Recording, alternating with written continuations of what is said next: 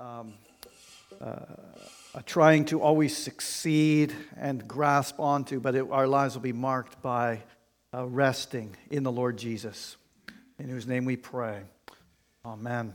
Amen. Well, we are in the uh, uh, early uh, stages of a series of messages that uh, we, we're calling a, a, heart and mind at, at, rest. And the theme is anxiety, and we're looking at it from uh, different angles. Today, we're looking at uh, the subject of success, uh, which is very much linked to anxiety the longing for success or and, and or the, the fear of failure I, I suppose in previous generations uh, this uh, would have been slightly less of a concern uh, for people because um, you didn't really need to prove yourself as an individual in previous generations. We tended to have what uh, sociologists called ascribed identities. Uh, you were the group you belonged to, the family you belonged to, the tribe you grew up in. Even the industry that you were a part of. If you grew up in a coal mining area or in an agricultural area, uh, if that was your industry, if it was your job, or, or even if you were in a profession that was passed on through generations, you tended, uh, it, it, that tended to reduce the number of decisions uh, you had to make. Your path was more or less made for you.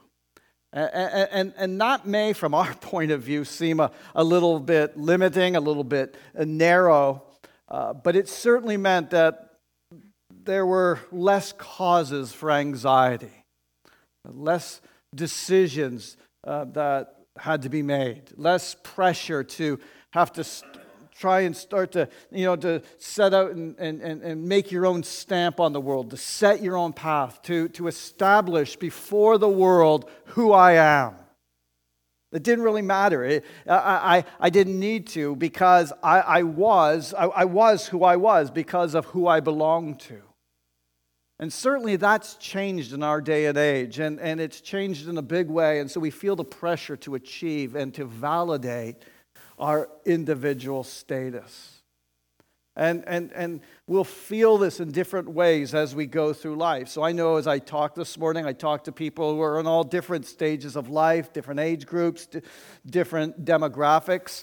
Uh, I came across a quotation from a writer called Gordon MacDonald who, who talks a little bit about this in terms of how it, uh, it affects different age groups. And he just points out quite helpfully teens tend to ask the question, Who am I? What am I becoming? 20s tend to ask the question, What am I going to do with my life and with whom? 30s will ask the question, Now that I've all these responsibilities and obligations, how do I manage all these priorities? 40s will ask the question, Am I a success or a failure? 50s will ask the question, as I move into the second half of life, who is this younger generation that wants me out of the way? And how do I cope with the disappointments in my life? 60s will ask the question how much longer can I do what defines me? Or do I change? 70s ask the question how do I live with loss? And people in their 80s ask the question does anyone remember who I once was? Now, I reckon that that's a fairly helpful summary of the kind of questions, the kind of reflections that will be going through our minds at, at, at the various stages of life. And it, it can happen in a very natural, I suppose, relatively easygoing way Uh, but there is a raw version of each of those questions that can plague our mental health and bring us to exhaustion in different ways at different stages of life. And so I want us to look at some verses in the Bible, which I believe, if we understand them properly, have uh, explosive potential to, for, for helping us to reorient our lives and our, our perspective. So let's read the passage um, you'll find it in your worship folder. It's a short passage from Colossians chapter 3, verses 1 to 4. If then you have been raised with Christ, seek the things that are above, where Christ is seated, where Christ is seated at the right hand of God. Set your minds on things that are above, not on things that are on earth. For you have died, and your life is hidden with Christ in God. When Christ, who is your life, appears, then you also will appear with him in glory. One of the unique things about the God of the Bible is that from the very beginning, he gets directly involved in work. He gets his hands dirty, you could say. Uh, that's how he, uh, he's depicted in the very f- uh, first couple of chapters of the Bible, f- forming humanity from the ground and human beings be, you know, getting busy uh, with work in paradise. God ordains, God models work, God's happy with work in a perfect world. The first human beings living in a perfect world with responsibilities, with challenges, with tasks before them. But I want us to notice that not only does God speak highly of work, but also of the fruit of work, success. That, that, that work is pointed in a direction. There, there are things to get done, things to achieve, things to, to, to look at as goals, tasks, vocation, and to be pleased and excited about them pleased in the pursuit of them and pleased in the fulfillment of them, looking back and saying, It's good, it's done, I'm pleased, it's finished. Here's the work that I set out to do, and I have succeeded. The Bible is pro success, very simply. And it's worth stopping on that and just meditating on that because there's so much that I have to say that will help us to rethink success and be freed from some of the dangers of misunderstanding it. But don't let anyone imagine that the God of the Bible is anything less than enthusiastic about success, about us as his image bearers, succeeding, being fruitful, uh, being successful. He, he, he wants us to be f- fulfilled in the fruit of our work, to look back on our lives and say, look at what has been done. That's a, that's a good ambition. That's a, a good aspiration. And, and we can see it from the early stages of the Bible. And it means that for any human being to live their life without a sense of purpose and direction, to, to drift, to to lack a sense of focus and occupation, to lack a sense of, of, of, of drive and simply to passively, complacently, you know, let life happen to them. That is a big deal. That is a, this is a problem. In fact, as far as the Bible's concerned, to live without meaning and purpose is unhuman. There's something subhuman. There's something not quite right about it. God wants for us to, to feel the joy and the excitement, the wonder of tasks to, to, to do, goals to achieve. And, and you see that not just from the opening pages of the Bible, but as you go through and see the way that, that God interacts with people's lives and how he tends to draw them into purpose. You know, when, when you meet God, you meet someone who's about something and it affects your life. But there's a massive problem as well. The problem is that although we are therefore wired, we're, we're set up with a kind of success focused DNA, it seems, we've somehow become disconnected from the source of life, the source of meaning. And by becoming disconnected about from Him, we don't, we don't have clear ideas about what it, life is about, the, the purpose of it. We don't really know what we're even for ultimately.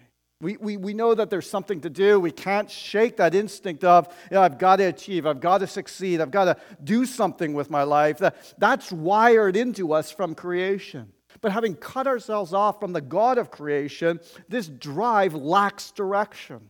It, it's without reference to who it's for, what it's for, why it's there. It's a little bit like an electrical appliance that's not plugged in anymore. If you, if you saw a vacuum or a toaster and you, you, and you just didn't know what it was for, and if there was no such thing as electricity and there were no sockets in the world, but there were loads of vacuums around, you, you, you kind of, I guess, you, you, you'd start to invent different uses for them. You'd start to say, well, this, is, this could be useful, you know, I don't know, to put my feet up on as a coffee table. I don't know, what, you know what you could do. But, but the actual purpose, the meaning, the reason for which it was brought into the world, we're ignorant of it. And the Bible basically says that about us. That's our story. That we're here we, we've got this kind of sense of, well, there, there, there must be something we're here for. We can't shake that sense of, of, of longing to pursue and to succeed, but, but we're not plugged into the source. And therefore, we don't even know what our potential is. We don't even know what our abilities are fully. Not really. We haven't tapped into the ultimate sense of purpose and meaning. And so, work, success, failure, all these issues become context for trouble, for struggle, for anxiety. And the result of it will be for many a, a, a simple sense of futility. I, I do stuff, I, I don't honestly know why I do it in the end. In the end, I, I don't ultimately know why I'm doing this job. Now, you can feel like that, you know, a bit like that after a week of work. You know, if you if you work in, you know, data entry, it's tempting to feel that way sometimes. Just here I am temping in this office, and I can't I can't see the usefulness of what I'm doing. I'm just in a cubicle, I'm just tapping stuff in, and hours and hours and hours go by, and it can feel, just on a very simple level, a bit dehumanizing. But don't imagine that that ultimate sense of futility gets shaken off completely if you do work that looks more significant or more noble. Because in the end, it's, it's going to, without God, with, in a godless universe, it's going to become irrelevant. What's the point? Even the most remarkable story of success will be forgotten in the end, eventually. I mean, even in a room like this, I wonder how many of us here can remember the first names of all four of our great grandparents. I'd be surprised if many of us could remember any of their names. And we're their family, we're their offspring, we're the people who surely ought to remember them. But a couple generations on, no. First, first name's not even remembered. And if that's the case with family, if that's the case with the, the sort of nuclear level, doesn't it suggest that within generations, even the most successful of us in this city might find that we make for very little eventually. And it surely causes us to, to, to have to think what, what's life without ultimate purpose and ultimate meaning? What am I really pursuing? I've told this story uh, to you before, but it, I find it because I find it so vivid. There was a prisoner of war camp in the Second World War where there were some soldiers who, who had been taken captive, and they were given the task by the camp commander to, to move stacks of rock uh, from one end of the camp to the other. Just take this pile of rocks, this pile of rubble from here to over here. And so they, they did it. Uh, they moved this pile of, of rocks, and it, it took them days and days, and it was exhausting, backbreaking work in the, in the baking sun, but they did it. And when they'd finally done it, the commander then said, Right, now take it back. Take it back. Same thing, all reversed. And then in a kind of sickening, I mean, you know what I'm, I'm going to say, this kind of sadistic, now take it back again. And eventually, the prisoners of war started to commit suicide because such utter futility, such utter torturous meaninglessness is soul destroying, dehumanizing, and it's not how we're meant to live. It's not what we were created for. You need to know that, the, that God created you not for that, but for purpose, for meaning, for, for destiny. Let no one doubt it. And you need to apply that mega truth like an explosive to tomorrow morning, to the, the rest of your life, to the decisions that you're making, to your nine to five. You need to think, I'm going to come into this knowing, first of all, that God made me for purpose. And I'm not just here by accident. No, I'm here by intention. I'm here by design. And I need to catch up with the designer and, and, and start to understand. And we need to grasp this, understand it, because otherwise we'll fall into the trap of futility. We'll also fall into the trap of measuring success entirely on a horizontal level. Everything's about how I compare. My achievements, my successes or failures are entirely measured on a horizontal level. I'm shutting out the vertical. I'm ignoring the eternal. I'm ignoring the God who plans and designs and purposes my life. And so I can only suck in any sense of meaning and purpose from, from comparing myself to, to how they're doing. How she's doing, how he's doing, and it becomes a race. It becomes a kind of, of, a, of a survival of the fittest sort of context. It becomes a kind of a, a Hunger Games environment in the end, where, where really the goal is to win by defeating. If, if, if I'm going to achieve, it's only by comparison to others. It's all horizontal, and that kind of drive will suck the joy out of you. That, that kind of drive, if that's what we're left with, will become exhausting and you will sacrifice anything to it. And people do. Success becomes the God. Instead of success being uh, there to serve God, in, in, instead, success becomes God. And when it does anything, anything will go on the altar to that God. I will put my marriage on the, on the altar if necessary. I'll put my kids on the altar in the sense that I'll be prepared to not even pay attention to them. I'll, I'll go through life so pursuing success that my kids don't even get to know me. And I'll, I'll pursue success to the point where my mental health, fragile as it already is, takes even more of a beating. Because any God in your life, other than the real one, will harm you. And success is certainly an example.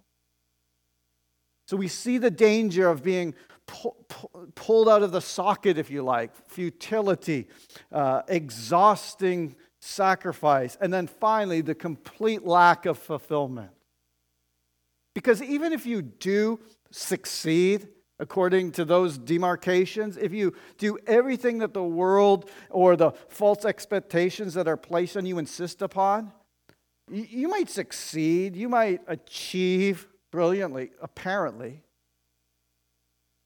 But how many times have you heard the story of the Olympic medalists, for example? And this is just one picked at random. I think there are so many examples. I remember a small documentary after the Summer Olympics a few years back where people who, who won the gold were asked the question, How do you feel after you've won? And without exception, they all said, All I can think about is the next race. I cannot enjoy this. The very thing that got me here is the drive that stops me enjoying it. The reason I succeeded is because of, the, because of a drive that does not allow me to stop, doesn't allow me, because it all comes back to she's training already. He got up early this morning already. I cannot afford to stop. I have to push on. Jim Carrey, the actor, uh, said a few years ago I think everyone in the world should become rich and famous and get everything they ever dreamed of just so that they can find out that it doesn't work. And many of us, we, we hear that kind of stuff from celebrities and we think, yeah, yeah, you're supposed to, to say that. You always say that money and fame doesn't really bring, you know, you know, success doesn't make you happy. And Jim Carrey said, okay, let me, let me assure you I think everyone should succeed to find out for themselves that we're not, we're not kidding. In itself, it's ashes in the mouth. And in reality, we know that to be constantly concerned about how we're coming across and whether we're winning the race is not going to help us succeed anyway. I mean, the person that writes books in order to become a great writer or the person that writes songs in, in order to, you know, I'm going to write, write a song right now that everyone's going to think is amazing, you can kind of usually tell. Their focus isn't on the art, it's on the crowd. And it tends to be self defeating, it, it doesn't tend to work. What we need is to find freedom from this condition. What we need is to be plugged back in.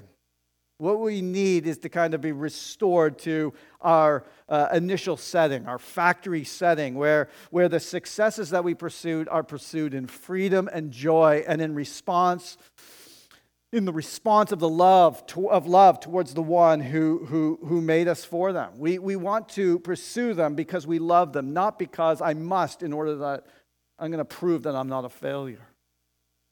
And these words that we find in Colossians chapter 3 are devastating in the best possible sense, that sort of constantly demanding and dominating drive that we either feel controlling us or at least speaking loudly to us, the temptation to pursue success as a God itself. The, the temptation to measure ourselves against others as a way of, of, of being a valid person. These words in Colossians 3 change the whole story for us. They, they, they have the potential to rescue us. Because the Bible here speaks about something that has happened to those who belong to Jesus, something that has happened. You have been raised. You have died. Your life is hidden with Christ in God. When Christ, who is your life, appears, you will also appear with him.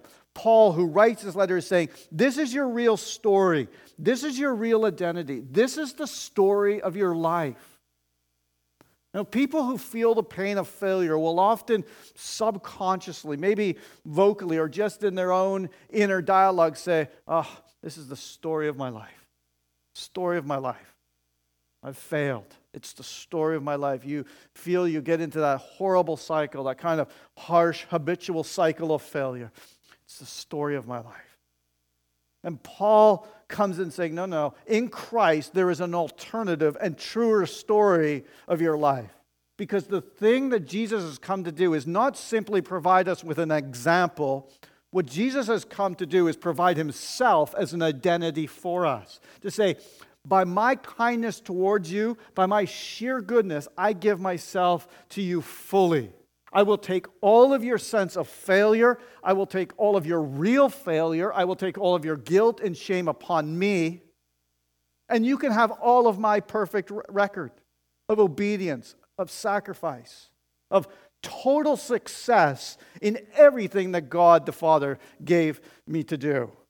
Everything that I have done for Him is passed to your account. This is now who you are. And on the cross, I became who you were.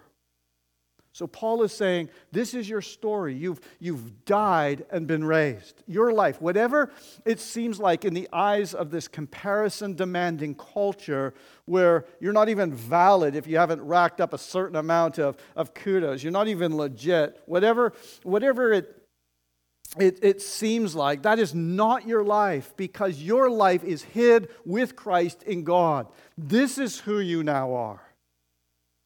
This world keeps telling, uh, telling you that success means this, means this, means this, means this.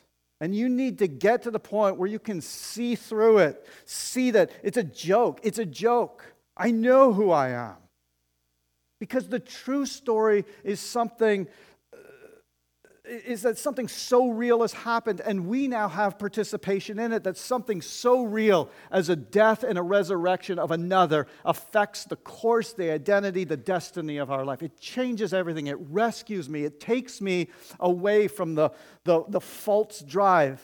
And, and my task then becomes, it becomes to align myself with this truth, with this reality. See, I can, I can persuade you of the theology of this. You can read these verses and say, Yeah, I think I, I, I line up with that. Especially if you're a, a, Christian here this morning, you think, Yeah, that's true. I believe that. Maybe you're considering Christianity and you're thinking, Yeah, I can see how that would work. I can sort of see how the idea of Jesus dying on the cross for me, exchanging his goodness with my sin, and me being joined with him and raised with him, I sort of begin to get that but really? Does that really count tomorrow when my colleagues don't really respect me? Does it really count tomorrow when I, I realize once again that I can't, I, I cannot keep up with my mortgage? Does it, does, it, does it matter this week when I realize that the project that I'm responsible for and everyone is waiting for me and looking on the deadlines, I, I, and I know I can't get it done in time and I feel like a failure? Does it really help? Does it really help when I know that I'm aiming for a 4.0 and I have to live with a 3.4? Does it really help? Does it really make a difference? It's lovely. It's a nice story, but, but what does it count if no one notices you, if no one respects you? And this is why Paul says what he says. This is why these verses are in the Bible. Verses like this are here because of how you feel. He says in verse 2 set your mind on things that are above. That's the task. That's the step of obedience we need to take. If we belong to Jesus, we've got to learn to do this.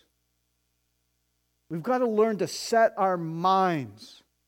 Because if you don't set your mind, if you don't say, I'm going to choose to believe this account, I'm going to line up with it, I'm, I'm going to enjoy it, I'm going to reflect on it, I'm going to sing about it, I'm going to consider it often, I'm going to let it affect me. It's written here, but we can just think, well, it's true, that's good for me, I'll accept that, and then carry on an, an, an emotional existence where our mental health is never affected by these verses. We, we don't allow it to. We simply don't allow these verses to touch what we see as real life. This is real life. The, that's just verses in the Bible. But what if we got it completely the wrong way around? This is real life, and this is just the emotions that haven't caught up with real life. It's like I've been looking through the, the, the wrong end of a telescope, and I've just been doing that for so long. I've never stopped to consider. And it may take time. Let it. Let it set your mind. Set over time the frame of your mind. Say, I'm going to line up, I'm going to align with this. You know, I'm married. I, I have a marriage certificate. I haven't looked at it since the day I got married. And marriage is only possible, surely, because every day I look at this piece of paper and just remind myself, yeah, yeah, I'm married. No, no, no. The piece of paper, in the end, it, it was a necessity. It's good to have, you know, it's important. But my marriage with my wife has grown on from there.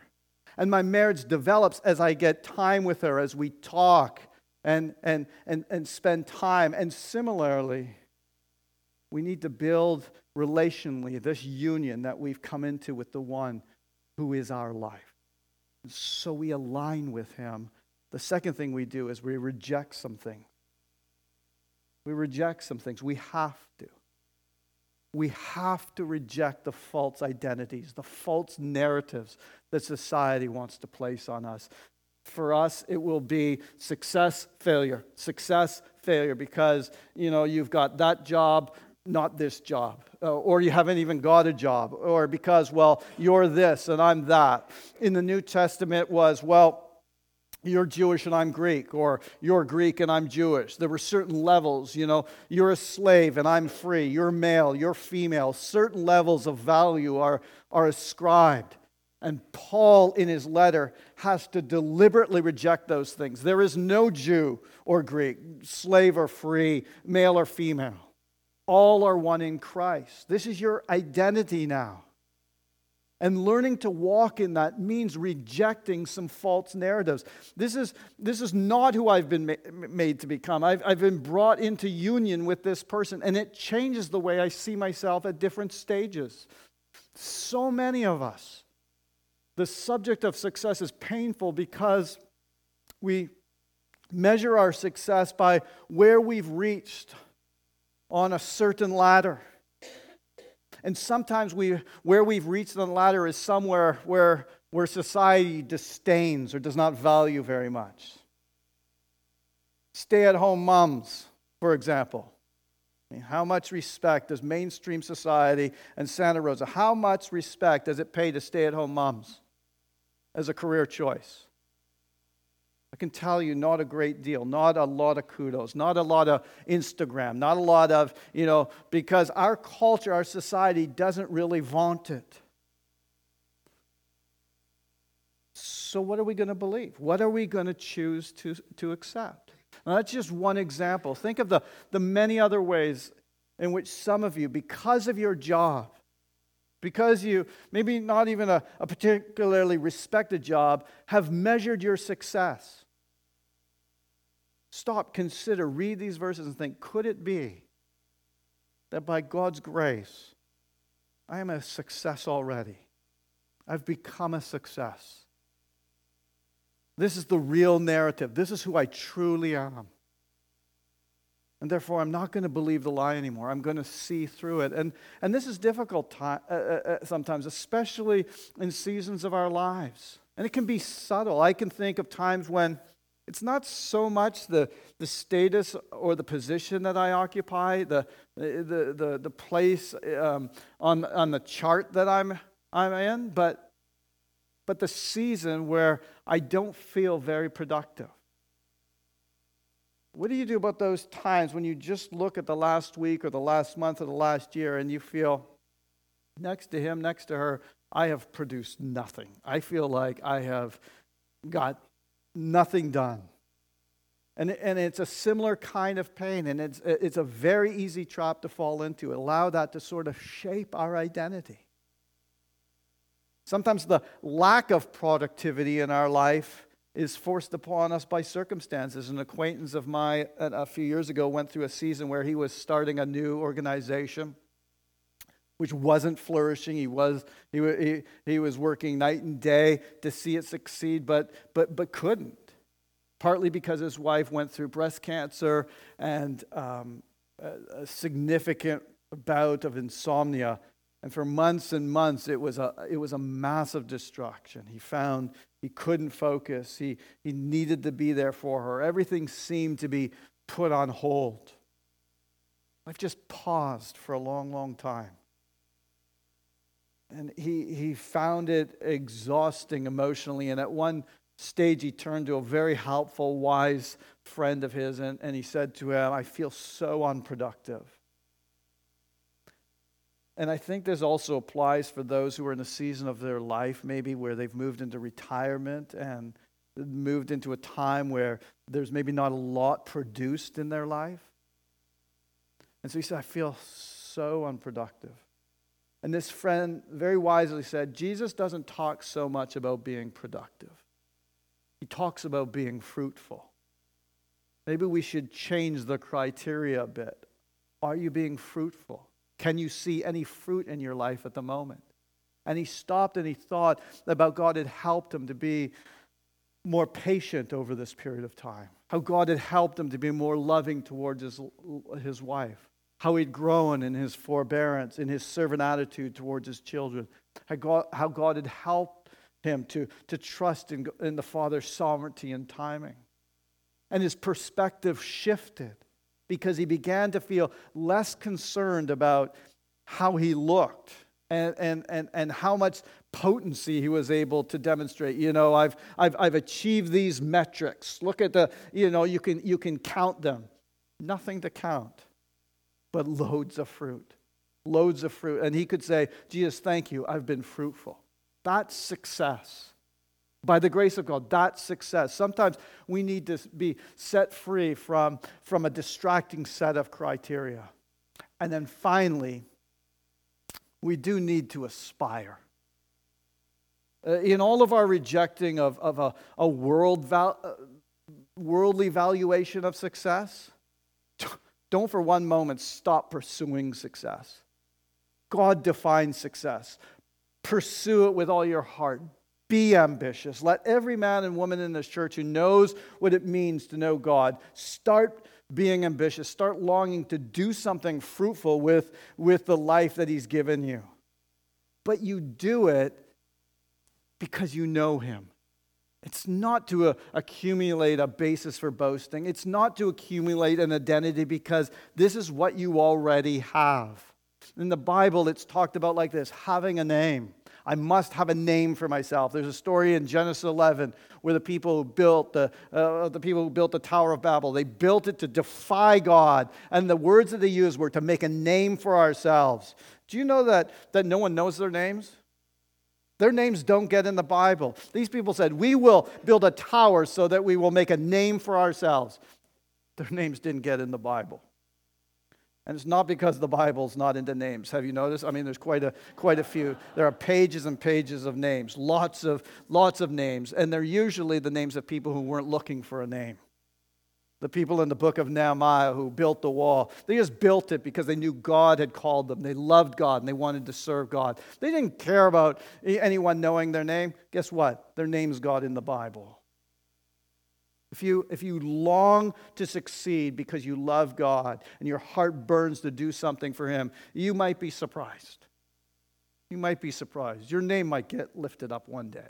You, you might you know, get a lot of honor one day. Your name's definitely written in heaven. In fact, your name is written on his hands, the Bible says. Jesus knows your name. You are known by him. Partly because you let go of the desire to snatch at glory. Jesus, who did not consider equality with God as something to be snatched, humbled himself, made himself nothing, became obedient even to the, even to the death on the cross. Therefore, God exalted him to the highest place and gave him a name that is above every name. To be focused entirely on building a name for ourselves is the most likely way to ensure that we won't make it, that our names will be forgotten. God, I want to see you glorified. I want to enjoy and know you. I want to live free from the clamor and the panic. Let me finish with this illustration. You've maybe seen, you know, one of those uh, talent shows, American Idol, The X Factor, and the like, where all the way through the contest. Uh, maybe it's a singer on the X Factor, and, and they've got to sing at every stage. And as the show builds to a climax, each, each round they're singing in competition with the other singers. If they sing well enough, they're through to the next round. If I sing well enough, I might succeed. What pressure. If, I, if I, I, I've got to sing well, otherwise I'm out, I'm done, that's it, that was my chance. But then there comes a point at the very end where someone wins. And what happens when they win? They sing one last song. I mean, can you imagine the difference in terms of the drive behind singing? If, if, if I've got to sing to survive, I'll feel a bit different than if I sing because I've just, you know, I've already just won. I have just won. Imagine the relief and the joy and the freedom. Now, I ask you, if you follow Jesus, which are you supposed to be more like? Which is the way you live your life? Like the, the singer who's singing just to survive, just to stay in? Or do you know deep down in your heart, because you're taking verses like this into your heart, you're persuading yourself daily Christ is my life?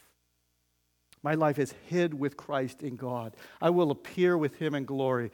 I sing because I've won. And if the world doesn't even notice, my name is in heaven. My name's on his hand. And honestly, that kind of fruitfulness is worth in eternity what nothing in this passing age could even touch. Let's pray together.